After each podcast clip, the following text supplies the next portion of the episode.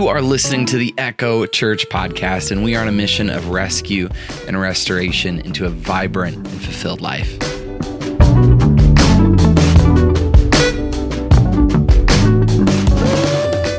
and we've been leaning into Exodus 20 and and uh, Matthew 5. I got some of those numbers rolling in my head. I got to slow down here, uh, and just kind of trying to glean some wisdom uh, off of how God has framed uh, really our relationship with Him and how God has set up our relationship and, and set some standards uh, with others around us.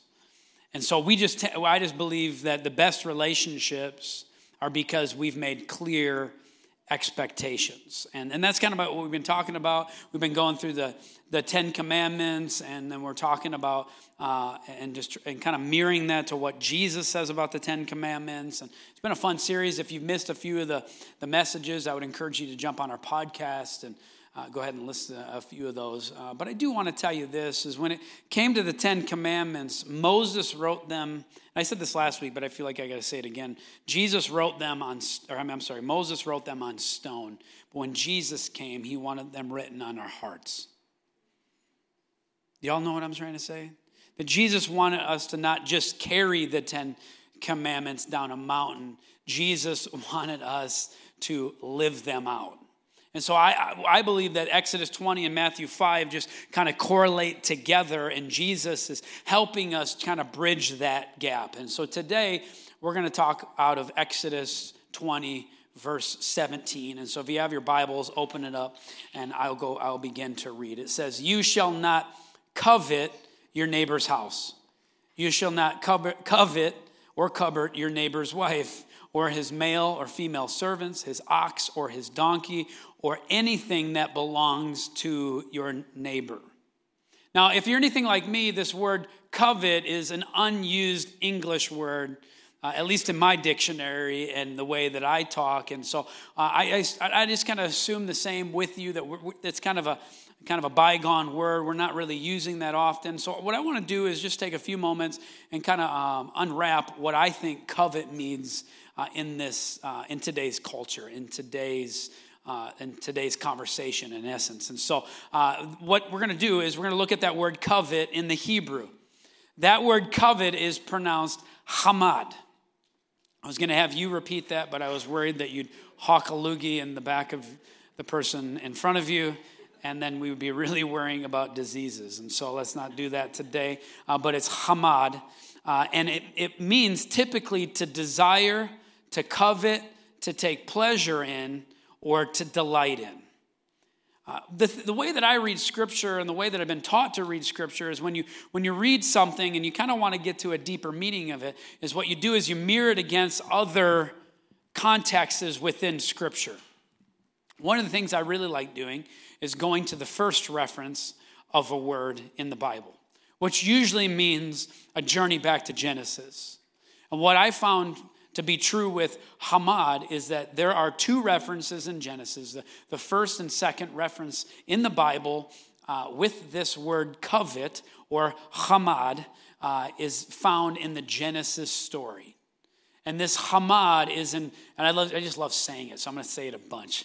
Uh, it's just so awesome. Hamad helps with my throat issues. So, uh, but what, it's directly related to the fall of man. And so let's lean into those today and see uh, if we can understand this word covet better with the context that it's used in Genesis. So Genesis 2 9, it says this The Lord God made all kinds of trees grow out of the ground, trees that were pleasing, hamad, to the eye, and good for food.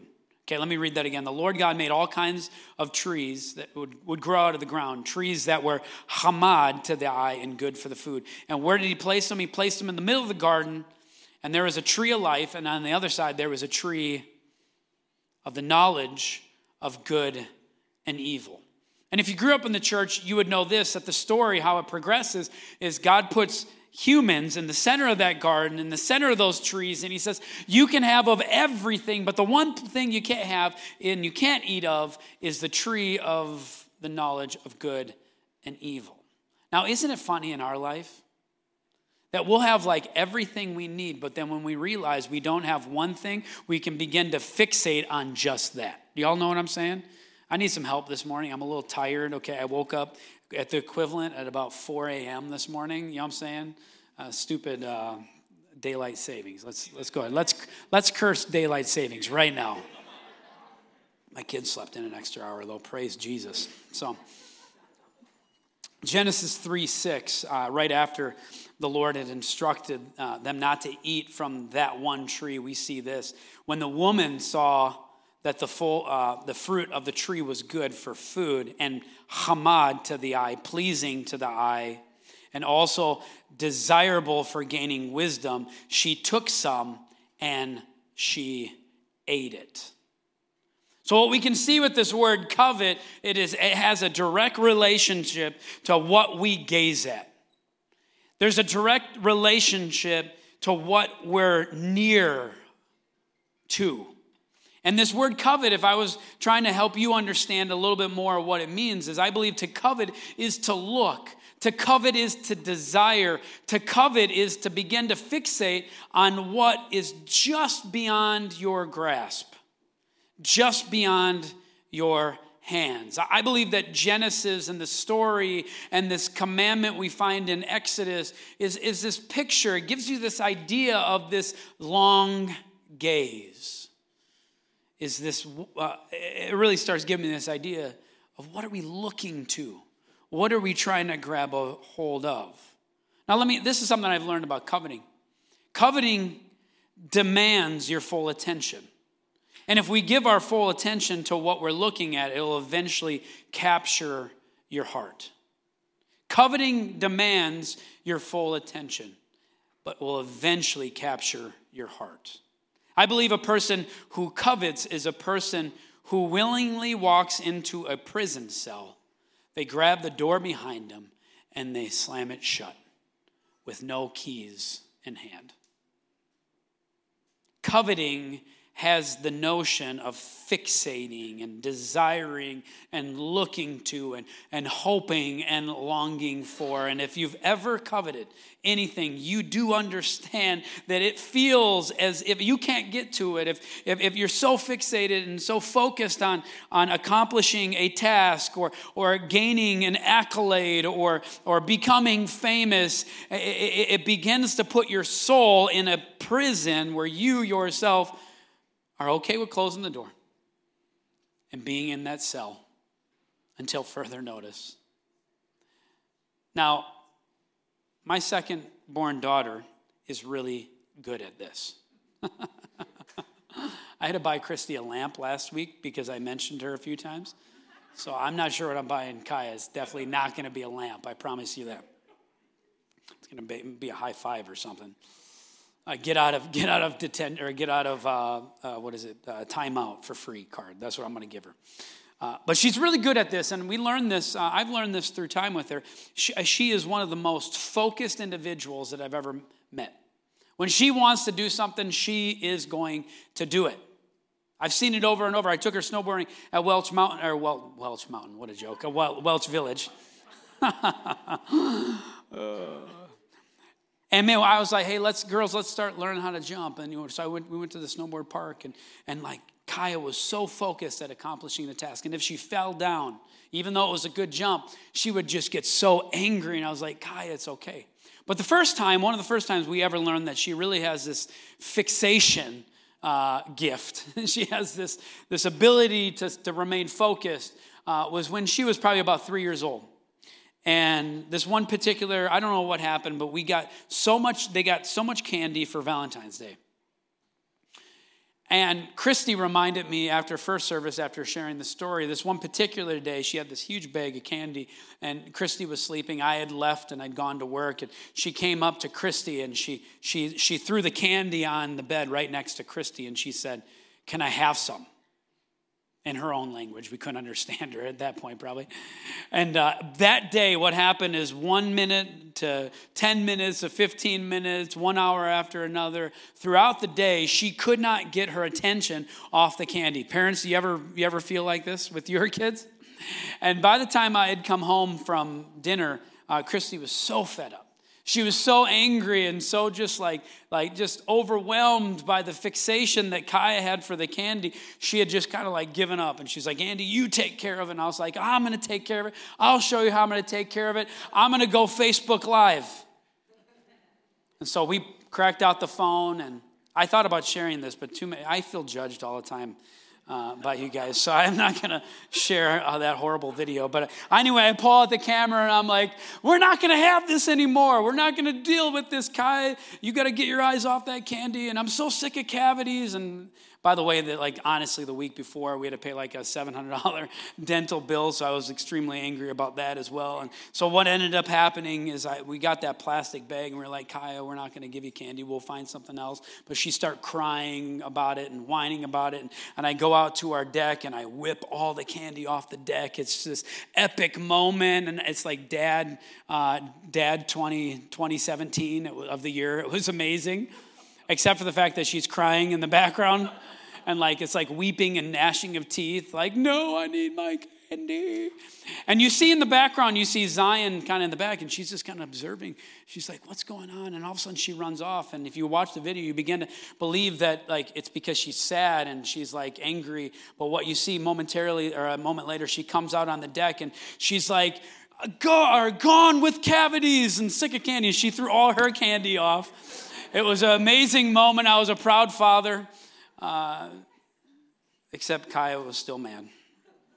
She was still fixated on the thing that was just out of grasp. And I think sometimes in life, that's kind of how we handle the things that are just out of reach. And we get so focused, and maybe it starts like just kind of a fun little thing, but what it can really begin to do is cripple what God wants to do in our life. The big idea that I just want to present today to you is this. I believe God is trying to present through Exodus 20 in, in modern day terms. If Jesus was with us today, and we're going to read uh, Jesus' words here momentarily, I believe he'd lean in. He would just simply say this be satisfied. That's the big idea. Look at the relational context that you're in right now a work environment relationship, a neighbor, dating, engaged, married, mom, dad, grandpa, enemy, whatever it might be. And ask yourself this one question Are you satisfied? Because I believe we're prone to be dissatisfied, dissatisfied, to just not be completely fulfilled in the context that God has us in. I just want to tell you this if you aren't satisfied today, chances are you won't be tomorrow. Are you satisfied? So let's lean into what Jesus says in Matthew 5. If you have your Bibles, open up to Matthew 5 as we read his words about the topic. Matthew 5, verse 3 says this Blessed are the poor in spirit, for theirs is the kingdom of heaven. Let me just pause there. It's hard to be satisfied when you don't have anything, when you have little. Y'all been there before?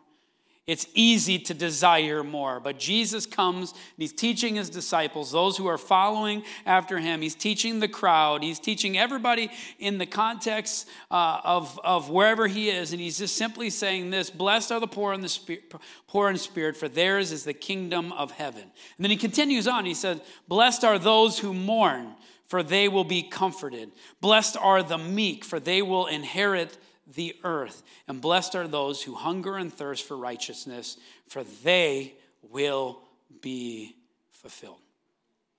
If I was going to personally paraphrase this to our context and, and help us understand what Jesus is trying to tell us in the context of relationships, he would simply be telling you this you will be blessed even when you're poor. Let me say it again. You can be blessed when you have nothing. You can be blessed when you've lost. You can find blessing, you can find satisfaction, even when you've been ripped off. Blessed are those who trust in God. You can be blessed if you trust God, even when it comes to your relationships. And lastly, blessed for those, you'll be blessed for those who reach for the right things. Blessed are those who reach for the right things. Jesus is trying to tell his disciples this this one thing. Jesus is saying this if you can't find blessing at the floor of the valley, you won't ever sense and be satisfied on the mountaintop. Let me say that again. If you can't be satisfied at the floor of the valley, you will never be satisfied. You'll never be fulfilled. You will never be content when you get to the mountaintop. Y'all know what I'm saying there? Anybody ever experienced that before? I know I have. Last week, uh, Christy and I had traveled down to Texas for what I call pastors camp, uh, which is just a conference, uh, but you get all these pastors in uh, together, and you realize uh, y'all probably better pray for us more. but we're hanging out, and I remember uh, we walked into this big mega church. And when I walked in, I began, I was just reminded of what we don't have at Echo quite yet. you know what I'm saying?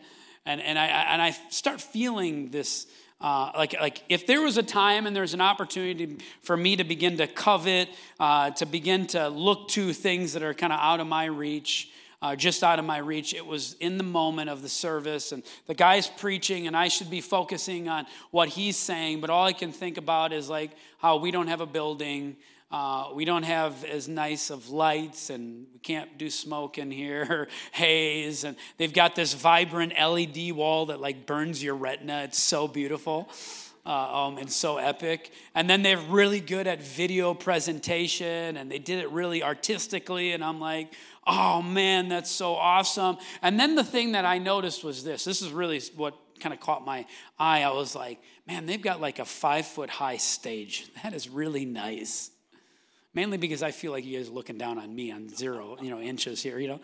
And uh, and I started thinking about that, and then I looked up and I realized how high the ceiling was in this megachurch, and I was like, wow, man, this is so. I've never seen ceilings so high. It must have been like 75 foot ceilings. And as I was kind of just like taking the moment in and just kind of like processing the beautiful facility that I was sitting in and the beautiful service and, and some of the things that were being said, I felt like God whispered in, the Lord whispered in and, and, and reminded me of this.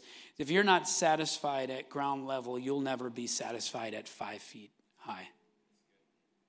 And then I felt he went even further and said, and if you can't find satisfaction at ground level, you'll never be satisfied when you're on the ceiling. And the same thing can be true in our life. I've lived it. I've experienced it. It's, it, it, this is a tension that it doesn't matter how old you are, no matter how young you are, uh, you're going to feel it. This temptation to begin to covet, this temptation to gaze and desire what's not yours and feel that your life is less than because someone else has more. So, what I'm trying to tell you today, and just in some simple words, is you can be single and be satisfied. You can be married and be satisfied. You can be a bank teller and be satisfied. You can be a mom and find satisfaction. You can be a student and find satisfaction, but it simply needs to start today. Be satisfied. No matter if you have little or much or anything in between, satisfaction can be yours. At the low price, 1999 and three payments. No, but simply, I believe this is you need to be reminded that whatever stage or phase you're in, it's meant to be a gift. It's meant to be a gift to you. And you're meant to be a gift to others. And the stage and phase that you're in, and there are blessings to be found in it. Let me just say it like this, man. I know there's a number, single, number of single people in here. There's a number of married people in here, so you'll understand what I'm about to say.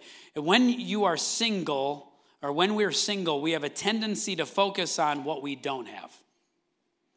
But when we get married, we focused on what we once had and are now unsatisfied. There's only like one honest person sitting over here. And I'm not going to tell his wife that he's laughing. You should have seen him in first service. He was like this.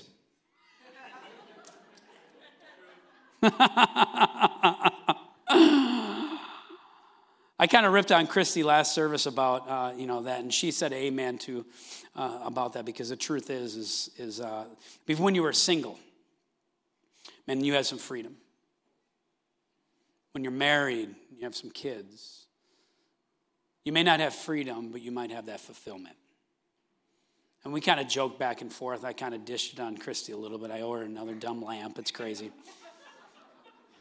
But I need to show you my sincere love for Christy because I'm wearing socks with her face on it. Thanks to the Scholl family. For those that doubted my love and my commitment to my wife, I am satisfied. Anyway, that just doesn't match, Pastor. Okay. Here's some application that I kind of want to talk about as we begin to close. Man, I want uh, you to hear this. I want to remind you uh, that no matter if you're single or you're married, this type of message is so pertinent, it's so important. And I believe that if we can find satisfaction, we can be satisfied, we can uh, just stop putting our gaze on everything we don't have and appreciating everything we do have, man, the Lord can begin to do wonders in our life. And I just want to tell you this uh, some of the loneliest times of my life are, are, are, were moments when I decided to try to reach for something that was just out of reach, just out of grasp. Uh, some of you know this, uh, many of you don't. A couple years back, uh, a lot of years back, I did a thing called a snakeboard. And it was this like brand new extreme sport kind of board where it was kind of a cross between skateboard and snowboarding. And uh, just because of the upstart nature of it, and when I found it, uh, I had this opportunity uh, to become professional with this company and travel honestly around the world. And uh, we had uh, three years. Uh, I competed in the world championships, and I had this opportunity to reach for being number one. And I remember my focus like I had mentioned, you you, if you were wondering where Kaya got that focus, it's from me. I had this ability to fixate on this goal, and I was going to become the best. And, and I worked hard, and I, I worked, and I worked, and I worked, and I worked. But that stage of my life was arguably the loneliest time of my life because I grasped for something that was not attainable. I could do my best. I can operate in wisdom, but yet I was looking for fulfillment through accolade and position. And, and you know, obviously I never became famous, uh, but, but I was striving for that. And it became such a lonely, and, and, and it was, it, I just couldn't find that satisfaction. Now, fast forward, uh, I had a few years uh, after that, man, I was in college and, uh, you know, I was seeing all my friends date these girls and then eventually get engaged and some of them were getting married and man i was horrible at the game if you know what i mean. Uh, and man i was looking and i was looking i was looking but man i was not finding and they sure weren't finding me. And i was so like i was getting a little like scared man. I'm like i'm at this bible training school and i think i'm going to be a pastor so i better find my wife otherwise I'm doomed. You know, like, like it was just the context that I, I, I had put kind of, I kind of put God in that box. I remember it was about the last semester uh, of my uh, stay at North Central University, and I was thinking, um, I was kind of, actually, I was fed up. And I was like, man, this isn't going to happen. And I had this moment with God, and I was like, God, honestly, um, I give up. By the way, this is for some single person in here. It's like, God, I just I give up. And that was a moment where honestly I felt like I surrendered my plan and my purposes. And I said, God, whatever you have for my life when it comes in the context of a relationship, I will trust you.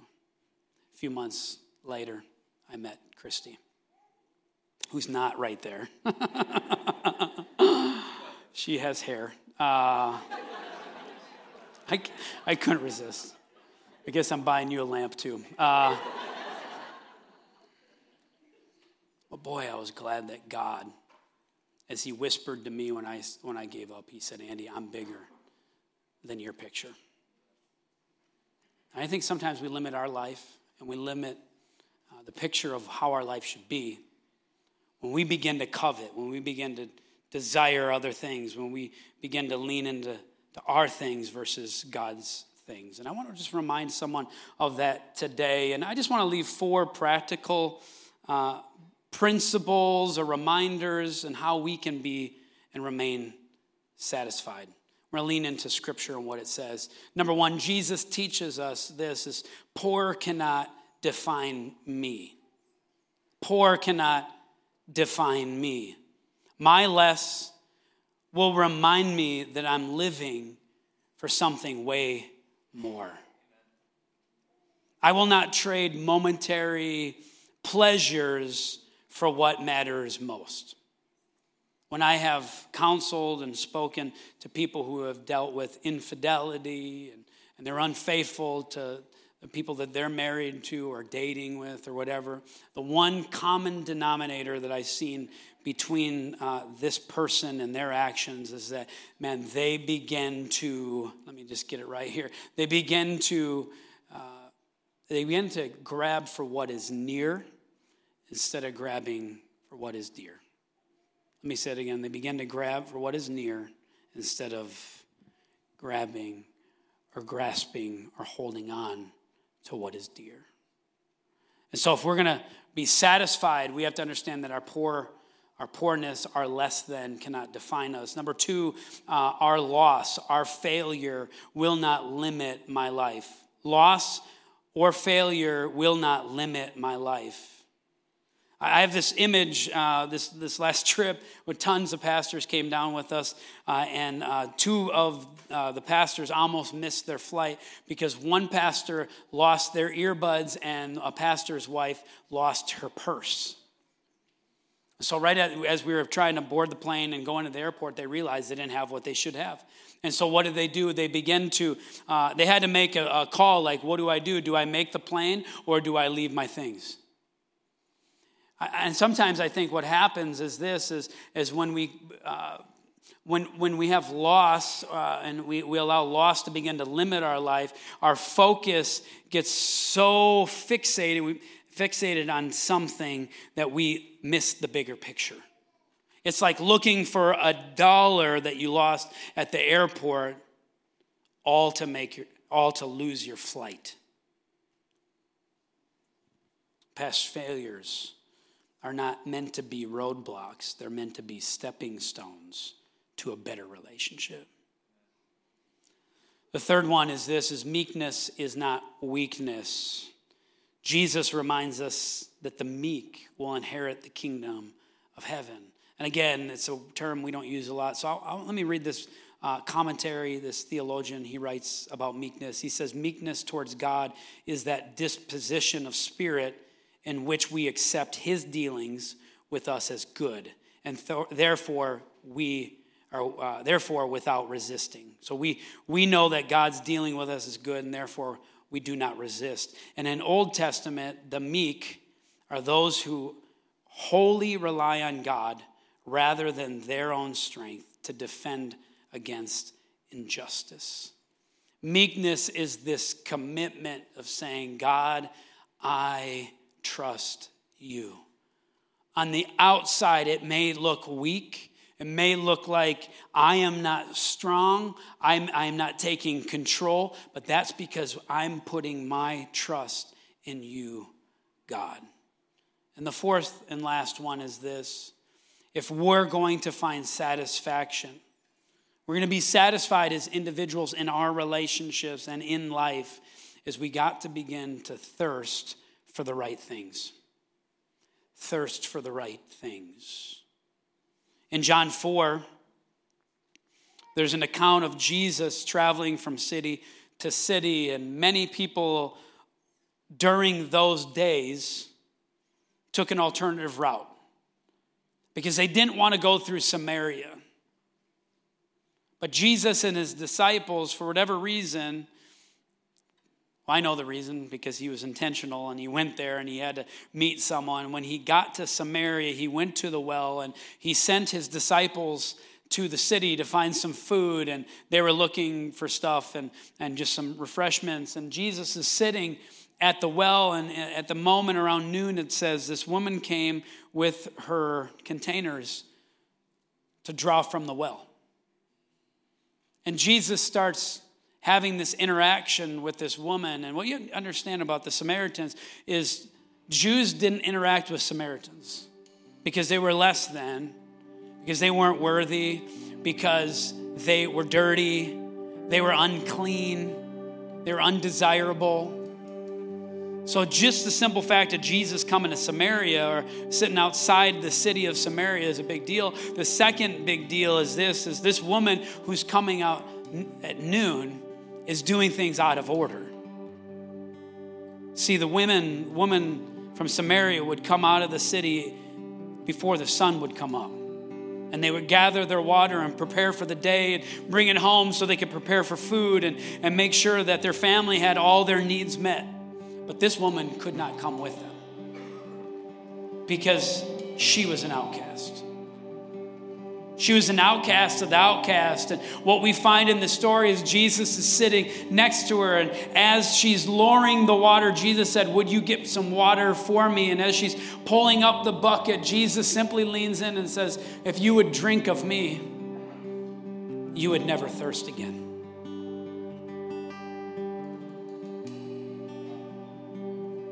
And she was confused. And she was like, Well, what are you talking about? And, Jesus just kind of like read her mail. He knew her story that she had been with six men up to that point. She'd been divorced six times. That relationships were not working. She was not finding satisfaction in that context. And Jesus steps in, he looks at her and says, Thirst for me. Thirst for the right thing was saying without saying it, I believe Jesus was saying, you can continue to look for fulfillment the way that you've always have. But what if you would change your perspective? You would change your gaze. You would change your desire and stop coveting what you don't have and simply accept the hand Jesus puts out. You close your eyes. We just bow your head. Focal reasons. Today I sense some of you relate to this woman at the well. You don't have much. You've been ripped off. You've lost so much of your life up to this point. You don't relate to meekness because you just want to take control and, and, you, are into survival here and survival of the fittest. And so you're going to do whatever it takes in order for you to achieve whatever thing is in front of you, and you're fighting and you're fighting and you're fighting and you're fighting, and you're looking not the right things, but the momentary things. And Jesus wants to just simply lean in today and remind you this one thing you will not be satisfied until you find that satisfaction through, through Jesus alone. See, Jesus is here and he leans in and he's whispering, I love you.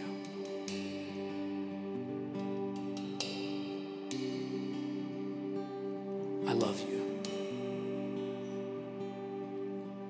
I love you. Jesus, today we come and we hear those words. We, we're challenged with this message that coveting, desiring, gazing within our flesh or in our spirit will not bring satisfaction. And many of us, story of our life, story of our situation, story of the context and the relationships that we're in today is the context of us trying and our trying and our trying and yet we're still not fulfilled. And today I just I just sense that God, this isn't about my words, but by about your movement and what you want to say and do in each and every one of us. So today,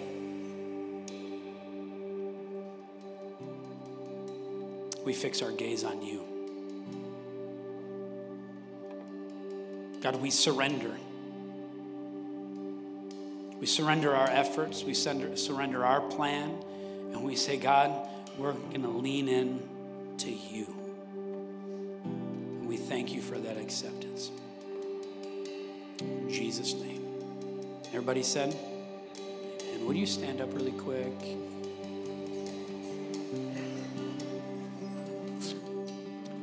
Some of you walked into this place and you hear this message and you don't relate at all because you don't know this man named Jesus who came and walked on earth 2,000 years ago, all to lay his life down so that you might have a relationship with our Heavenly Father. Today is the day that Jesus leans in and he says, Come to me, all who are weary. Call, come to me, those who are thirsty, and find rest. Some of you came in here and you feel distant from God, and we want to invite you to take a step towards Him today. And we think the best way to do that is just simply a prayer. A prayer that we say for the very first time today, but we also say for the rest of our life, saying, God, we will follow you. Jesus, we follow you. And at Echo Church, we want to make it easy for those that want to have that prayer for the first time. So we're going to pray it with you. And after this, we're going to rejoice with you because this type of prayer has ultimately changed our life. And we're excited about the satisfaction you can find in Jesus alone. Church, can we pray this? Jesus, I surrender. I have more questions than answers. I choose to follow you anyway. I acknowledge that you lived, you died, and you rose again, all with us in mind. I accept the rescue that you offer. Save me and lead me in Jesus' name and His authority. And everybody said, Let's celebrate with those people this morning. Man, if that was you this morning, would you do us a huge favor? And actually, I think you're doing yourself a favor too, but I'm a little biased. Would you take this Connect card? Would you just fill that out? And at the bottom it says, Today I committed my life to Christ, or Today I recommitted my life to Christ. If that's you, would you fill this out? Let us come alongside you and help you in this journey. Let's give you some resources and some steps and some things to do. If you do that, though, drop it in the offering bucket today, or like, you know, grab me or, or grab Pastor Andy or Pastor Christy, and, and, we'd love to take those from you and talk a little more about some next steps. It'd be a good thing. You know, I've been thinking about Andy's message all morning. I don't know if you guys realize this, but Andy was kind of a big deal in the snakeboarding world. He was number two in the world at one point. Like that number one spot was in grasp, like it was right there. And I made fun of snakeboarding a little bit in first service, but instead I'd rather turn this a little bit differently. I'm curious if Andy gets to that point, if he's still up here on Sunday mornings. And sometimes I think about the things that we don't get a hold of that sometimes are what lead us to where we need to be. And so right now, I guess I'm just grateful that you were number two and not number one, my friend. I'm just throwing that out there. So love you, buddy. So it's just funny how many times we are grasping for something, and it's that relationship, it's that whatever it is, whatever that thing is.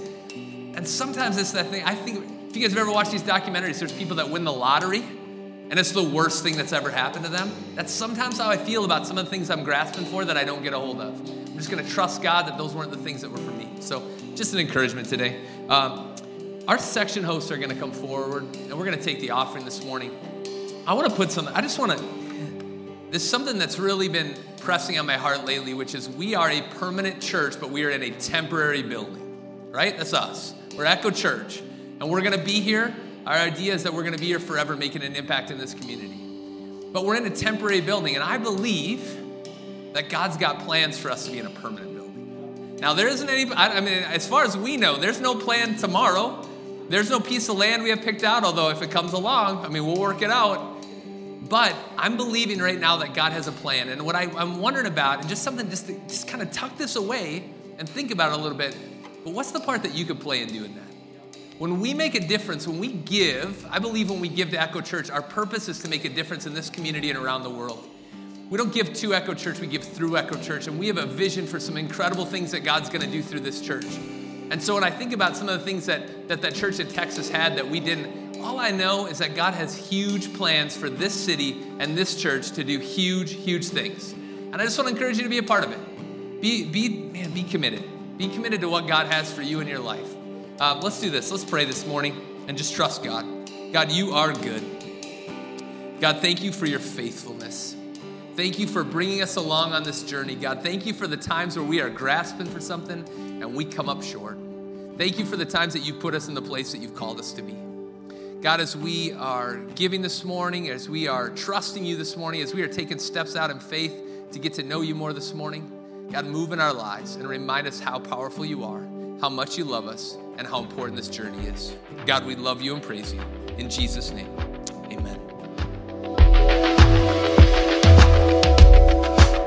Thank you so much for listening to the Echo Church podcast. If you enjoyed this episode, please take just a second to share it with a friend or family member who might need to hear this word today. And if you're feeling alone, lost, have a question, or want help with anything, please reach out to us. We are the echo.church slash contact. We would love to help you no matter who you are or where you're at. Thank you so much for listening. And if you want to learn more, make sure to head over to that website, wearetheecho.church, to get all the details and upcoming services and events.